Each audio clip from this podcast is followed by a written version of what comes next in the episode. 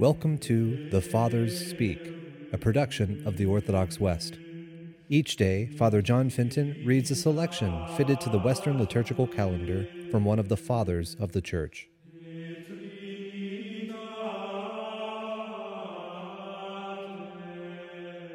On this, the feast of Saint Joachim, the grandfather of our blessed Lord Jesus Christ and the father of the Blessed Virgin Mary, let us listen to portions of homilies by our fathers among the saints, Epiphanius and John of Damascus.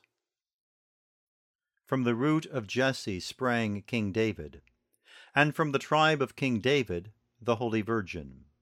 Holy, I say, and the daughter of holy men, her parents being Joachim and Anna, who indeed pleased God in their lives, and in such manner likewise brought forth a child, the Holy Virgin Mary, at once the Mother of God, and this temple.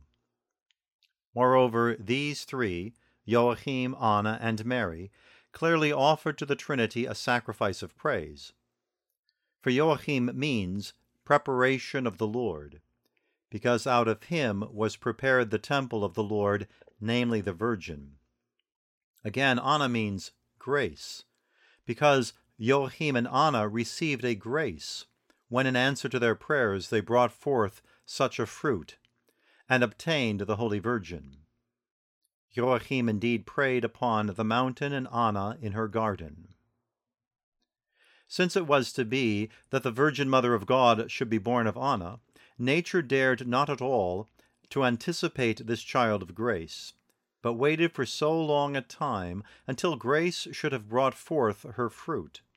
It was indeed fitting that she should come into the world as a firstborn, she who was to bear the firstborn of all things that were created, even him by whom all things were put together.